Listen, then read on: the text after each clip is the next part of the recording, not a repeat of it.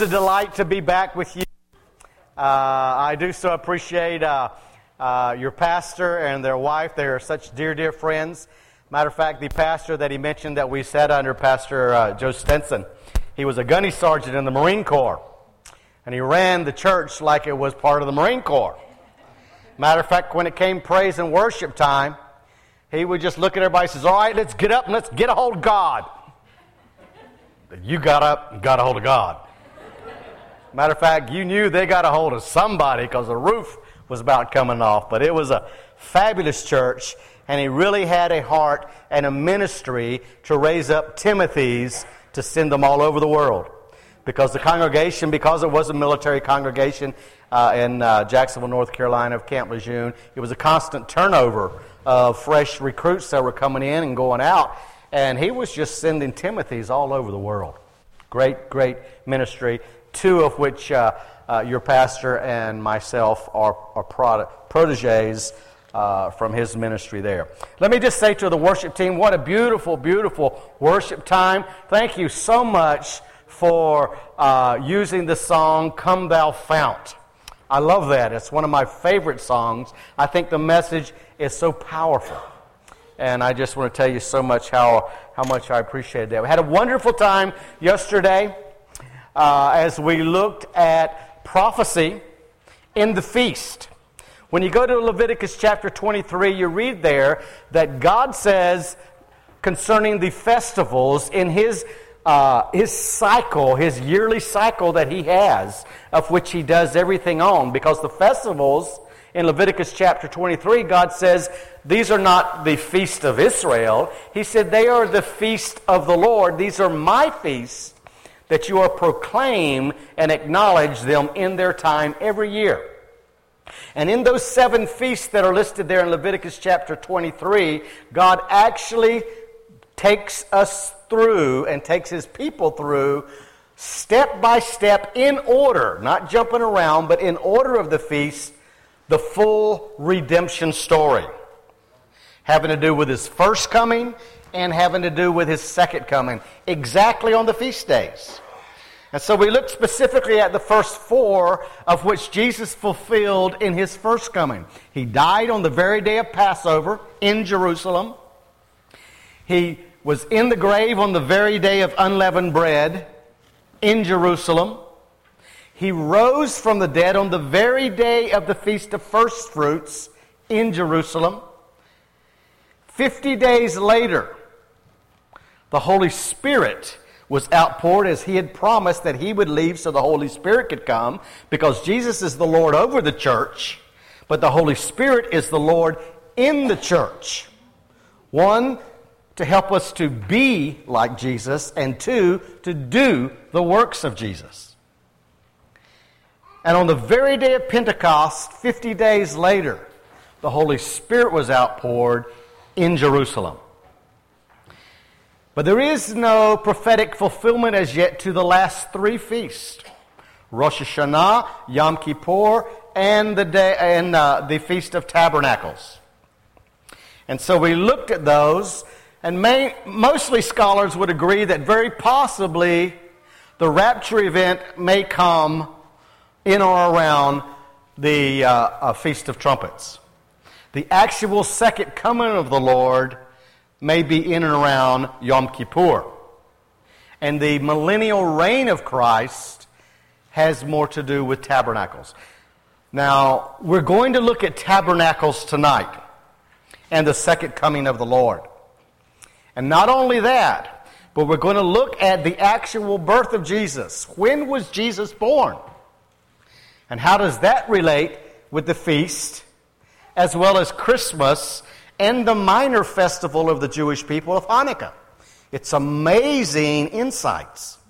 And it's all right there in the Scripture. So tonight you don't want to miss that. It will really, really enlighten you and bring some revelation insight to you there. Please come out tonight. Let me say on our back table there, I work with an organization called Bridges for Peace out of Israel. We've been in the land for over 35 years now, working among the Jewish people, believing that God has brought them on because it's their appointed time to come into the fullness of the kingdom. Because we know when the Lord comes back, that he comes back to the Mount of Olives exactly where he left from.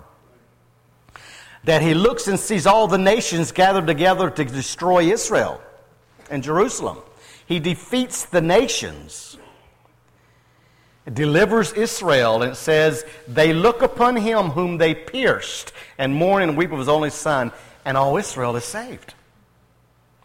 So the second coming of the Lord to earth is a day of Yom Kippur. One, it's a day of judgment, the nations are judged, but for Israel it's a time of full atonement. And they look upon their Messiah. Okay?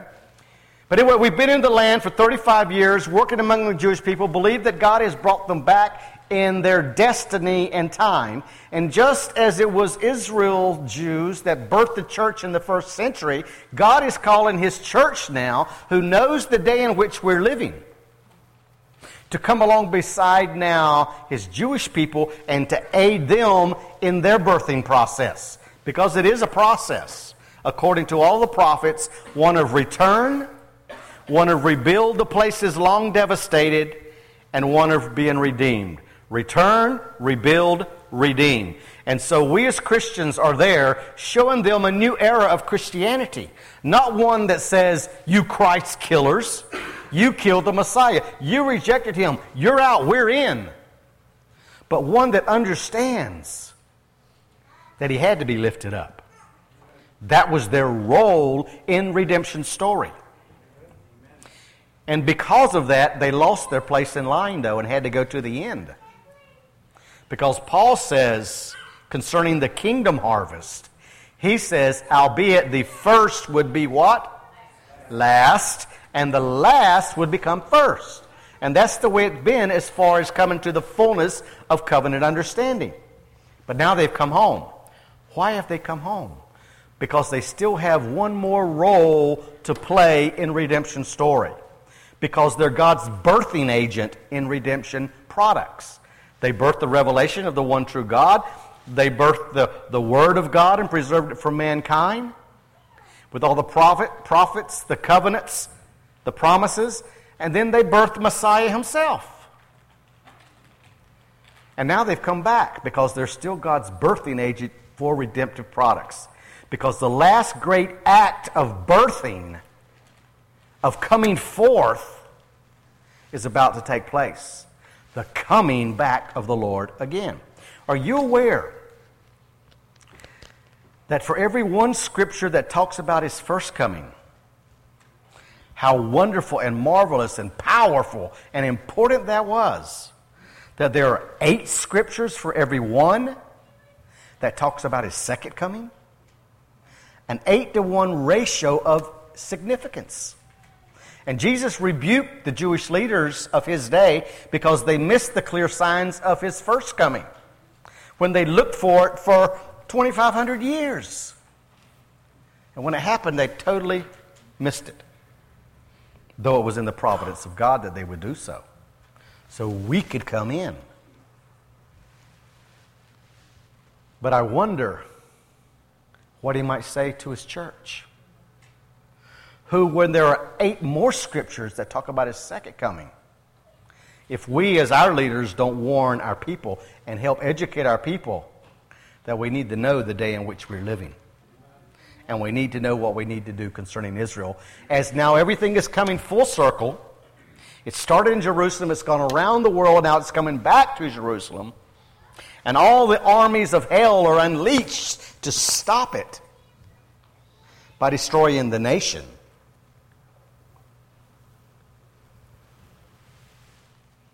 We have taken the baton since the first century and ran with it in all the world. We received the baton from Israel, from the Jewish people.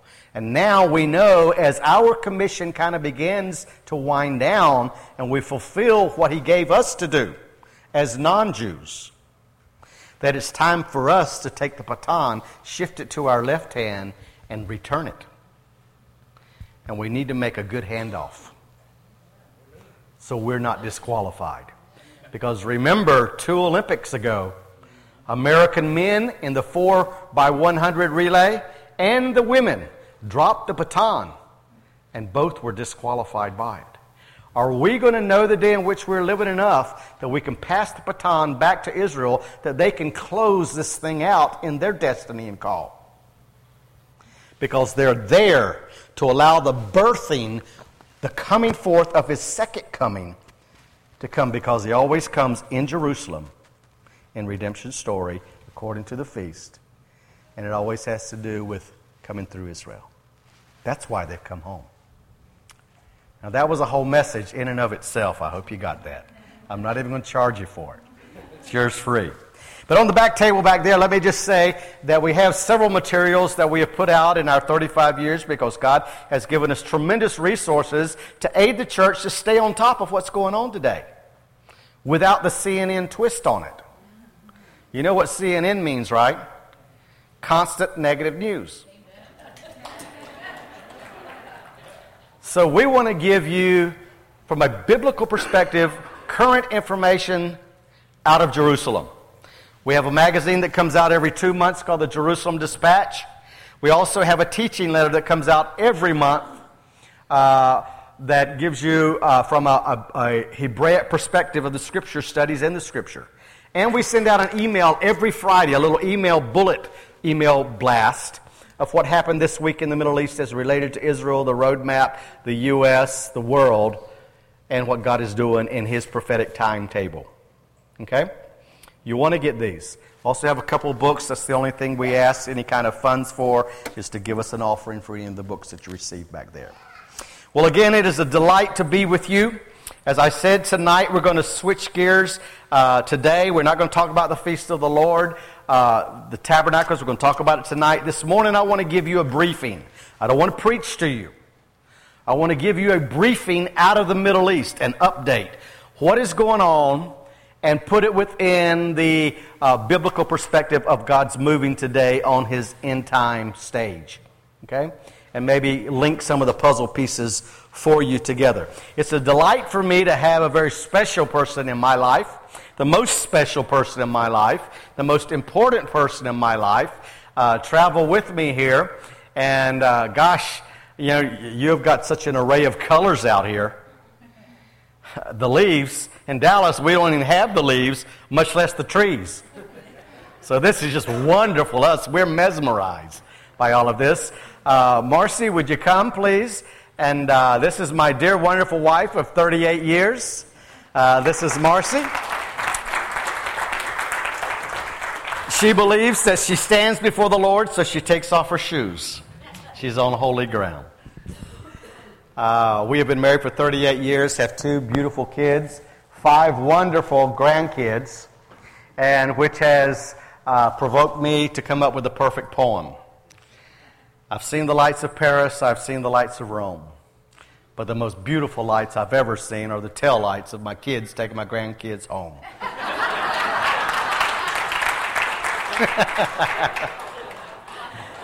Marcia, you have something you'd like to share? On our way to church this morning, I said to Lenny, we were in the car, if you introduce me, that's fine, but I'm just going to sit right down there and I'll just wave.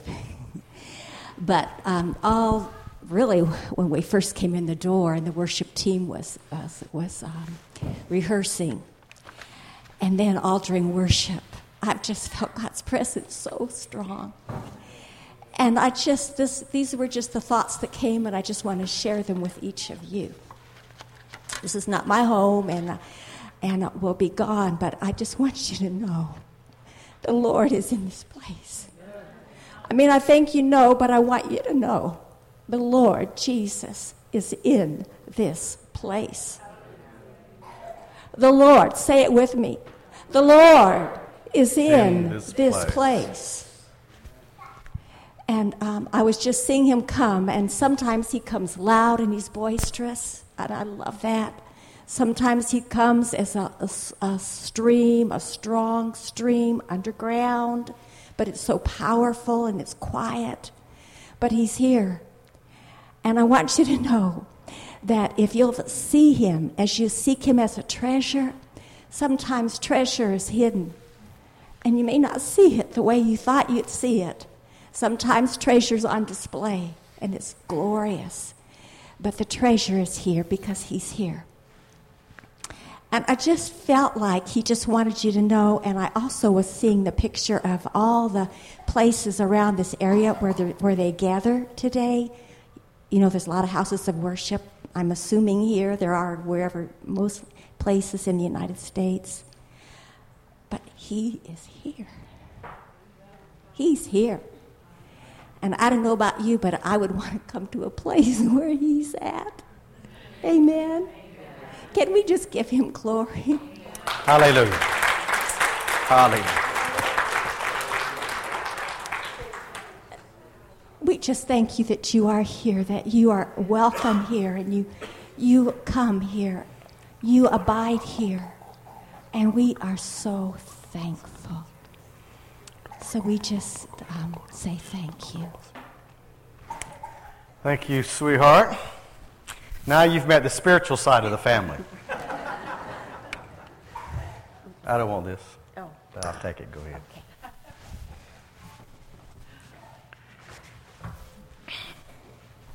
Okay. When it comes to the Middle East, I have to tell a story.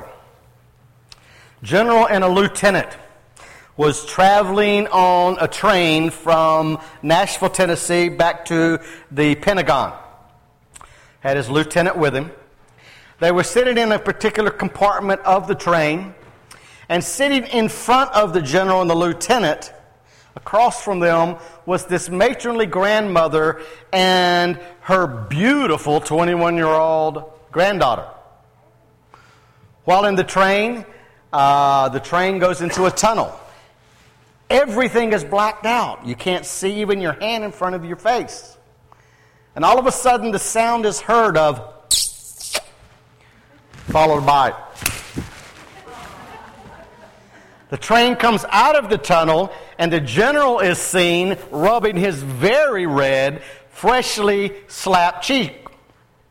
And the general sits there and thinks to himself, that young buck lieutenant reached over there, tried to get cute with that young filly. She slapped the fire to him, thought she got him and got me. I'll deal with him later. The grandmother's sitting over there thinking, that old buck general reached over there, tried to get cute with my granddaughter. She showed him a thing or two. Way to go, sweetie. The granddaughter's sitting there thinking, that old general reached over there and tried to get cute with grandma. She slapped the fire out of him. And the lieutenant's sitting there thinking, where else but in America can you kiss the back of your hand and slap a general at the same time and get away with it?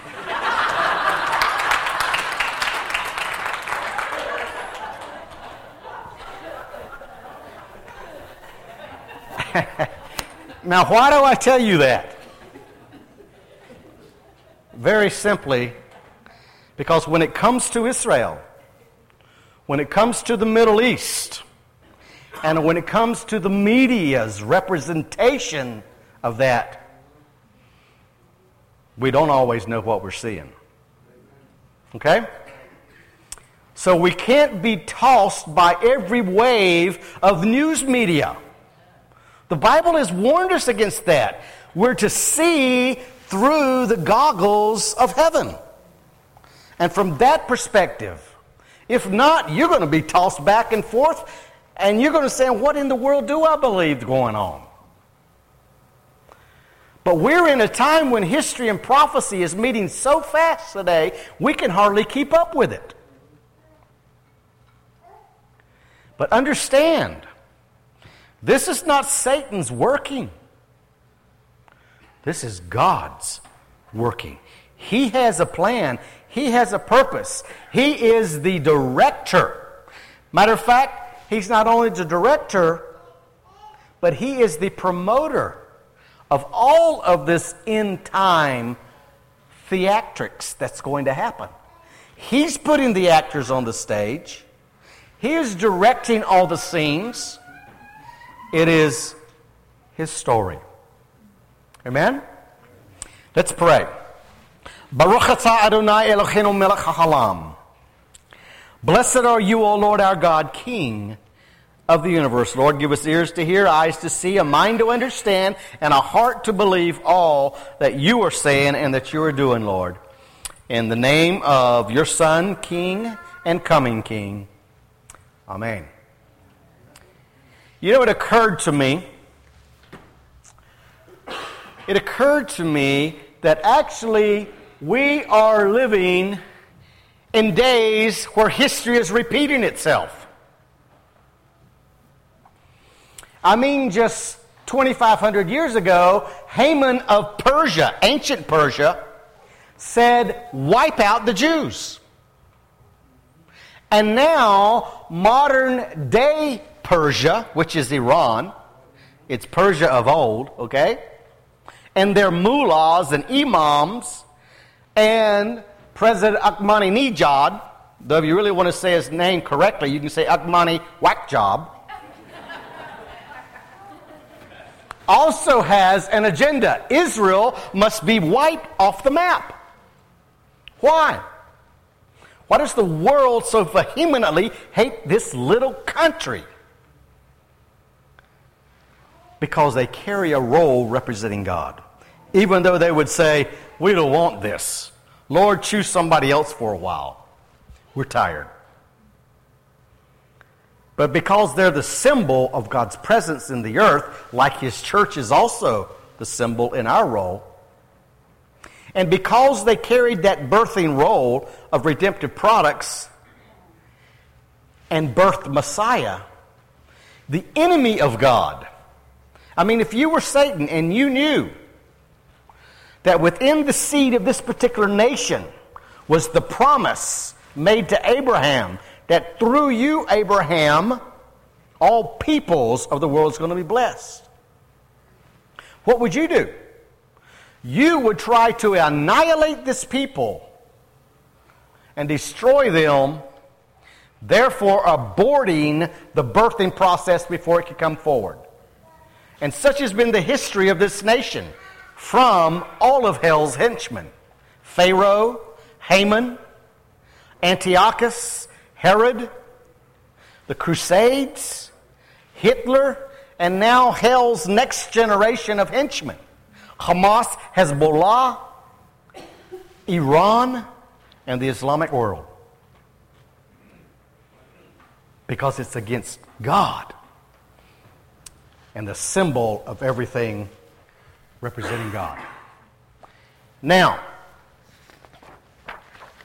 I want to look at a few things, and I'm going to do it very quickly here.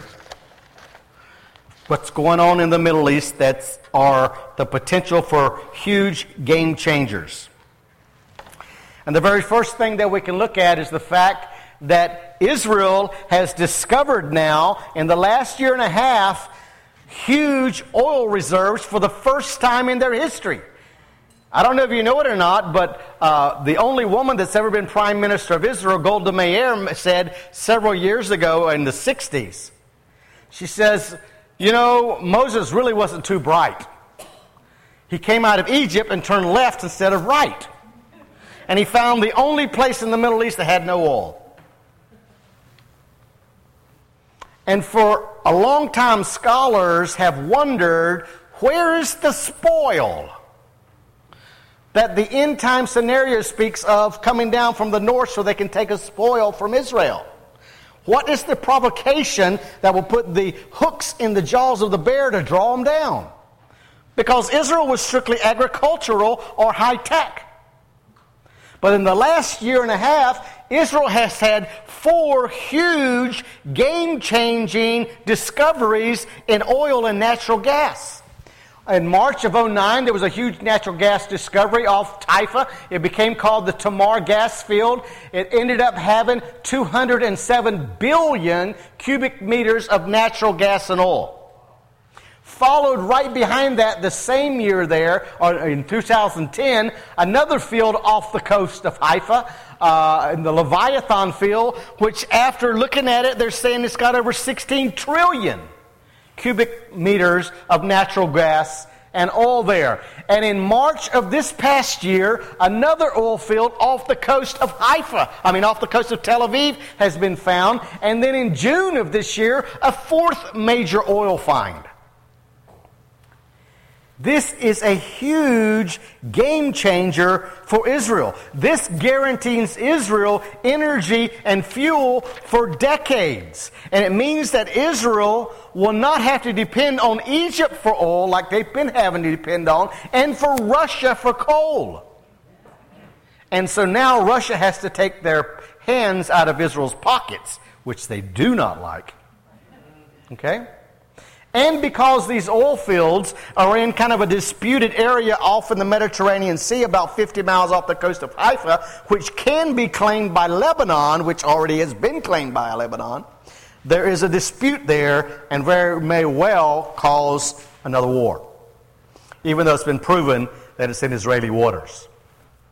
Not only that, this means, after these four have been discovered, that Israel now will have the largest oil find in the world. And so it will drastically change not only Israel's economic and energy status, but it will change the whole climate in the Middle East oil supply, where now 2/3 of it almost comes out of Iran through the Strait of Hormuz, which then has the potential for war to capture the spoil that now resides in Israel. And they've never had it until now. What timing? What timing? For the first time in history, family, for the first time in history, all three of the great religions today have one thing in common. We all believe, whether it is Islam, Judaism, or Christianity, we all believe that we have come into the era and the time of Messiah's coming. And each one of us are doing everything that we know to do in our own eschatological understanding to bring this about. Islam believes it's time for the 12th Imam, the coming Mahdi, who is supposed to be 5 to 7 years old. And he must come in a certain way. And they're working toward bringing that in. Judaism is looking and believe they've come into the hour of Messiah's coming. And they must have the temple prepared, the third temple. And they're going like crazy to have that ready right now. And Christianity believes that it's time for his second coming. And we're doing everything we can to get our commission completed of going into all the world so he may return as well.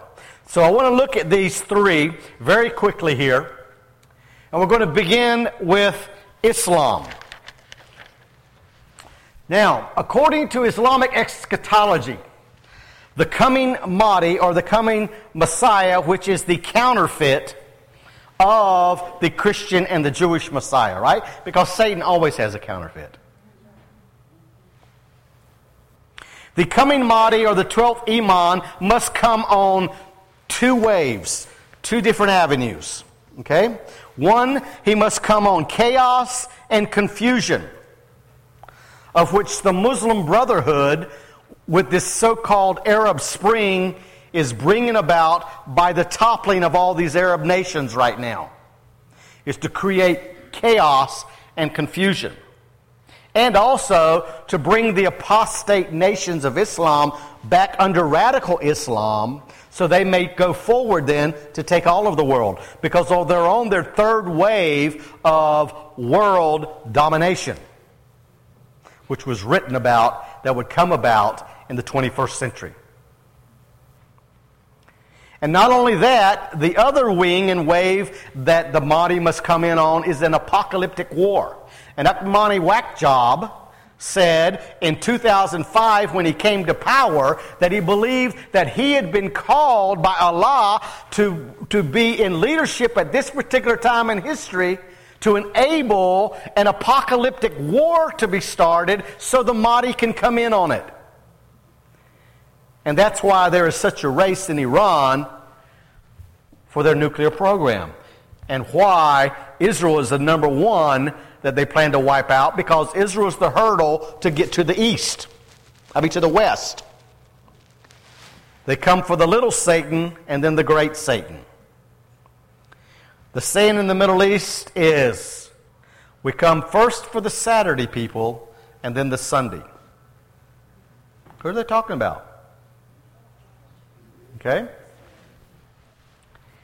And so this is a little scary for us as we're seeing all these things take place. Because believe me, is if Israel launches this that they're threatening to do, a preemptive against Iran, because they cannot let Iran get a nuclear program. They're under the shadow of another Holocaust.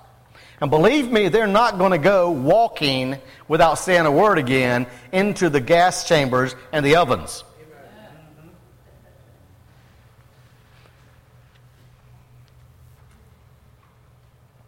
So something's got to happen. And now, Prime Minister Netanyahu, just coming out of these UN meeting, tells us that there's only 6 months left. They're at 90% right now in their uranium centrifuges. America's not drawing a red line, even though our present administration said that they would. They're still saying, no, we can talk. And Iran says, yeah, let's keep talking, because our strategy is talk and build.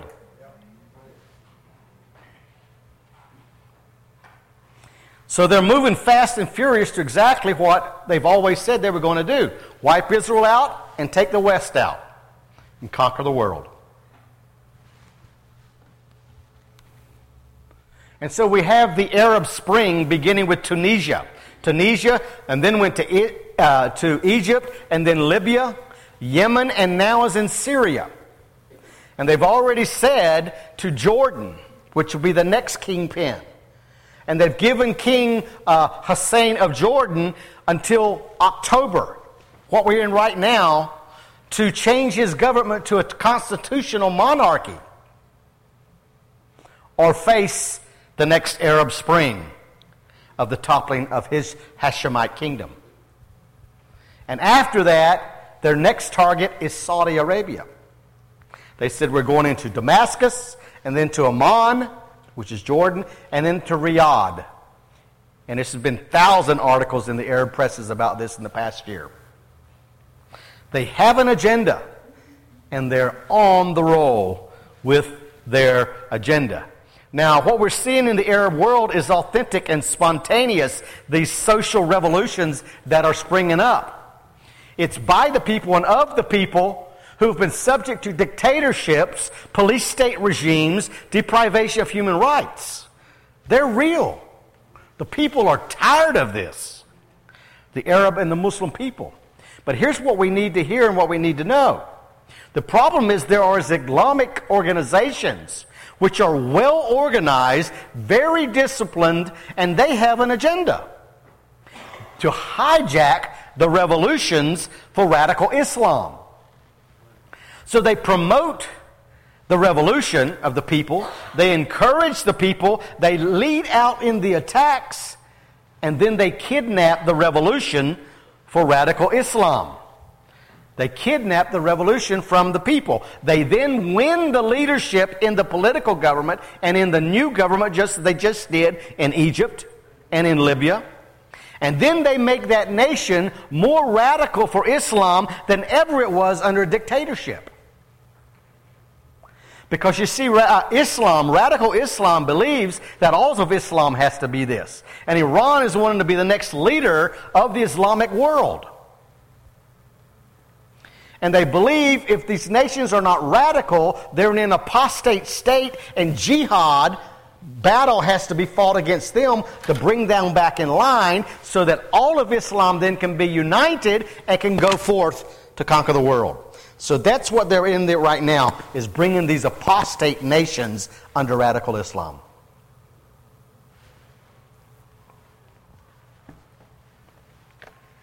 And the first Islamic organization behind all of this is what is called the Muslim Brotherhood. You need to understand what's going on in the world and all these revolutions and who's behind it. It's the Muslim Brotherhood is the organization. And our government now has officially recognized the government of the Muslim Brotherhood in Egypt and now are freely negotiating with terrorist organizations. That's been on our terrorist list for years. Out of expediency. Now, I'm going to skip over really talking about the Muslim Brotherhood because of the time frame that we're in. I can come back and talk to you better about that, but I want to continue on a little bit in what is going on here in the Middle East. This part is a little scary. We're going to get to the part that's very exciting. Okay? U.S., Israel, Iran. 2012 is shaping up to be the turning point in Israel's long confrontation with Iran over their nuclear program. Matter of fact, the U.S. Defense Secretary Leon Panetta just said earlier this year in March that he believed Israel would not get past April, May, or June before they attacked. But when Netanyahu came to the White House earlier this year, he got handcuffed and all kinds of promises so he wouldn't go in then. And now we've just come through the UN meetings just this past couple of weeks ago. We've concluded those where President Ahmadinejad again lambasted Israel from the UN, from New York, from our land. Prime Minister Netanyahu requested another meeting of President Obama concerning Iran. Please draw the red line. If you don't draw it and say this far and no more, or we're coming in, they're going to keep going. And we don't have the luxury of not having a red line in Israel. Now, President Obama refused to meet with him. He refused to draw a red line. He refused to meet with the Israeli Defense Secretary, Ehud Barak. And so on Thursday in his speech, Prime Minister Netanyahu drew his own red line and said they're already at 90%. I can see 6 more months, and that's the most. And so basically he said, all right, I won't go in October before the election like we needed to, because they felt like if they went in before the election, they still might get America behind them. After the election, if the present administration is elected in, there's no promise that they'll really be behind Israel.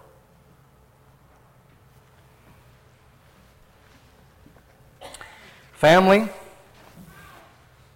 we're supposed to be the friend of Israel. And we know they're our only true friend in the Middle East, only true democracy. What we need to understand, there are friends and there are true friends.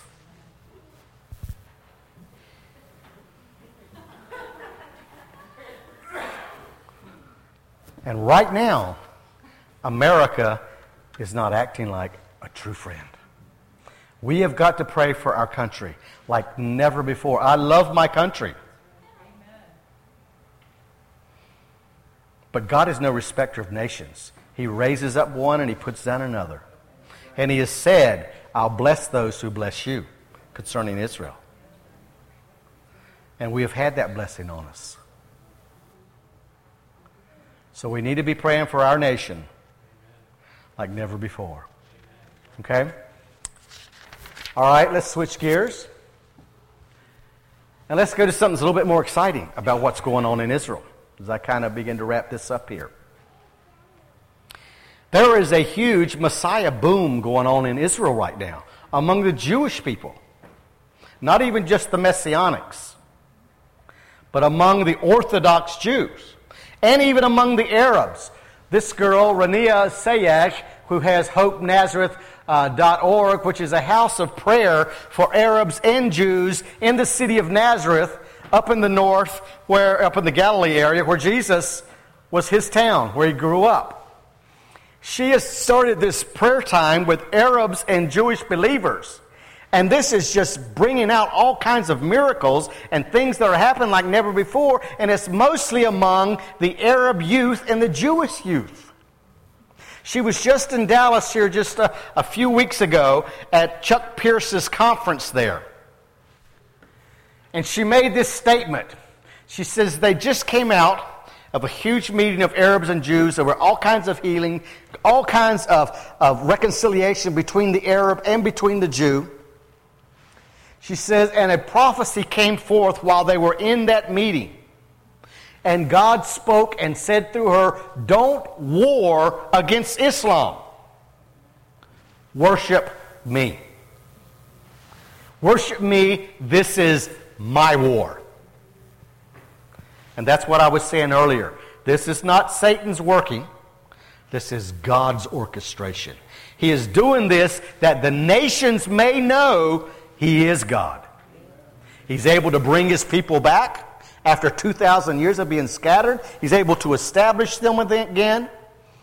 And He's able to show to the world He can do all He said He was going to do. And she says, the heart of Islam is Saudi Arabia today, is what the Lord had spoken to her. It says, the mind of Islam is Egypt, and the strength of Islam is Iran. Our job is to go to war in worship. And the Lord will confuse and confound the enemy till they scatter. Okay? Now, let me go on and tell you a little bit more things that is very exciting that's going on there in Israel.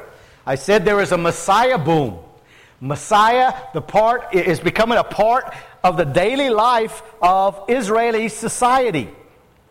Everywhere you go, you see this. It's on billboards. You walk right down the expressways and the highways because Israel is a first world nation. And all these billboards are talking about Messiah. And they're not put there by Christians or even Messianics. But they are the Jews themselves. And even the graffiti that's written in different areas is talking about Messiah. Full page ads taken out almost daily in the Jerusalem Post. Talking about the coming of Messiah, that it's time for His coming. Prepare yourself, cleanse your heart and your lives. And even secular songwriters in Israel now are talking about their yearning for Messiah. Now this is unheard of in Israel because I don't know if you know it or not, but the Jewish people are not very keen to talking about prophecy like we are. They just don't talk about it. Not even the rabbis. But for the last year and a half, they have been talking about prophecy. Let me give you a classic example. We have individuals there in the land that we always go to get a briefing from. So we can come back and share it with the church, kind of how the Jewish people are viewing what they see going on. We have those in the IDF, the Israel Defense Force. We have those in the media. We have those among the Palestinians. We have those in the Knesset, the government. And these different ones will go through and will say, hey, tell us, how are you reading this? What's Israel saying about this? Let me give you one example. We have an IDF colonel. His name is Danny. I'll just say it that way, okay? He is a very secular Jew. I mean, he may go to Yom Kippur services, once a year. It's kind of like our Easter. But other than that, he probably doesn't go. And every other word is a cuss word. He's definitely a soldier. We went to him just within the last 6 months. And we asked him, we said, Danny, tell us, how is the Israeli military reading this Arab Spring, these toppling of the Muslim nations right now around you? He looked at us and said, so matter of a fact, he just says, oh, we know. We said, okay, tell us. And he says, it's Gog and Magog. He says, it's time for Messiah. God is moving us to Gog Magog. That's what they call Gog and Magog. Ezekiel 38 and 39. That war, which brings in Messiah. Okay? We were blown away. This guy never says anything about God, much less prophecy in Scripture. Later on, we were with a rabbi and his wife, and we turned to his wife, the Rabbitzim. And we said to her, tell us, what about all these toppling of the nations? Ask her the same question. She says, all we know. It was just so matter of fact. This is all we know. Every mother knows. When you're pregnant and it's time for the child, the closer it gets, the harder and the harder and the harder becomes the pains until you feel like you can't stand it. And then the child is born and everyone rejoices. It's Gog and Magog. It's time for Messiah to be birthed, to come forth. I want to show you now, just a second before we start this, what the Jewish people are saying themselves about the day in which they're living. This will blow you away, okay? This little video clip that we're going to see now is from 2 Israeli Defense Force soldiers, Ari Rabinowitz and Jeremy Kendall. They put this together, and this is how the Orthodox Jews, they're Orthodox Jews, how they are seeing what is happening today in the world according to what's going on with the Jewish people. Okay? That's what the Jewish people are saying, what they're seeing take place today.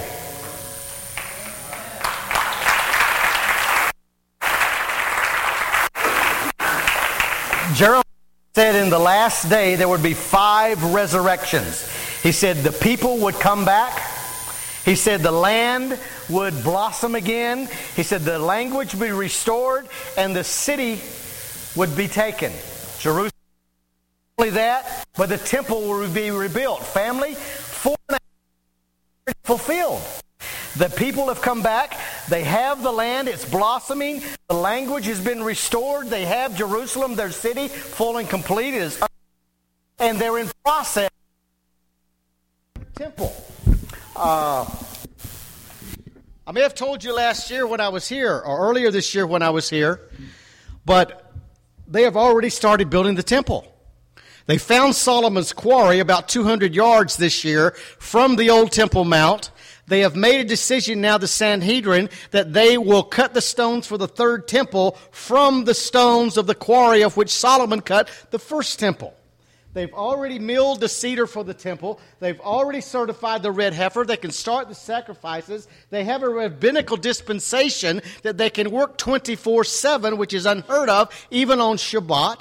They've already elected the priesthood, and they're training them in the sacrifices. They've got almost all of the temple vestments made and all of the prototypes of the temple. You saw the golden menorah in the video right there, which will be going into the third temple.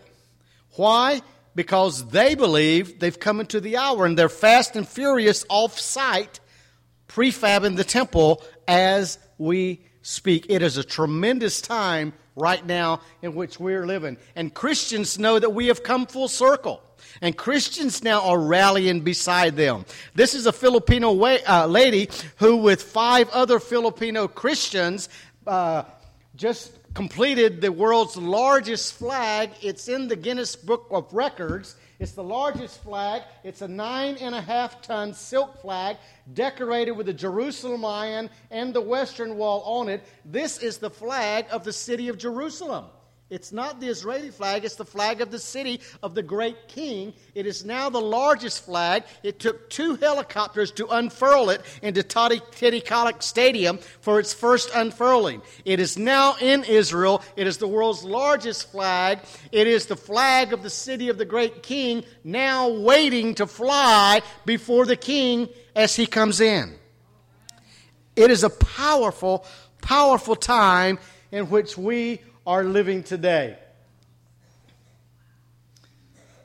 Jerusalem, the place where he put his name from all of the tribes. Israel, a land for which the Lord your God cares. The eyes of the Lord your God are always on it from the beginning of the year to the very end. Family, this is God's moment again in history. And not only that, but all of the nations now. Sister Valley, give me the next slide, please. All of the nations are making their decision because Jerusalem and Israel has become a watershed nation and city. dividing the nations of the world. And they are choosing which side they stand on. And the scripture says the kings of the earth take their stand, and the rulers take counsel together against the Lord. And I believe even in the church we're seeing a division because of Israel and because of Jerusalem. But here's how we need to be standing. In these days, whether they are scary or whether they are exciting, God has called His people to be fearless because we know whose orchestration this is. We know who we are and what He is doing. And so how shall we stand? Praising Him because He's a faithful, covenant-keeping God, and He is fulfilling His word, proclaiming all that He is doing, praying for the peace of Jerusalem and for God to save His people Israel. Praying that God's comfort will come to Israel as they're facing the shadows of annihilation and a huge world war that will bring all of the world into it as well. And we need to give because Romans says, if we have received of the Jews their spiritual things, we owe it to them to give to them of our material things. Why? To aid them in their returning, to aid them in their rebuilding, and to aid them as they come into this process of redemption coming full and complete. The Lord bless you. I hope this has helped you and to give you fuel for thought and also for prayer. Pastor?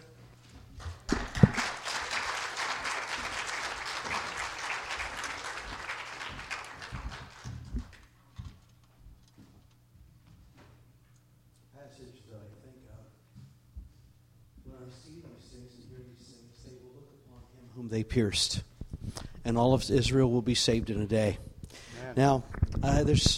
Now, I don't know a whole lot about. I'm a pastor.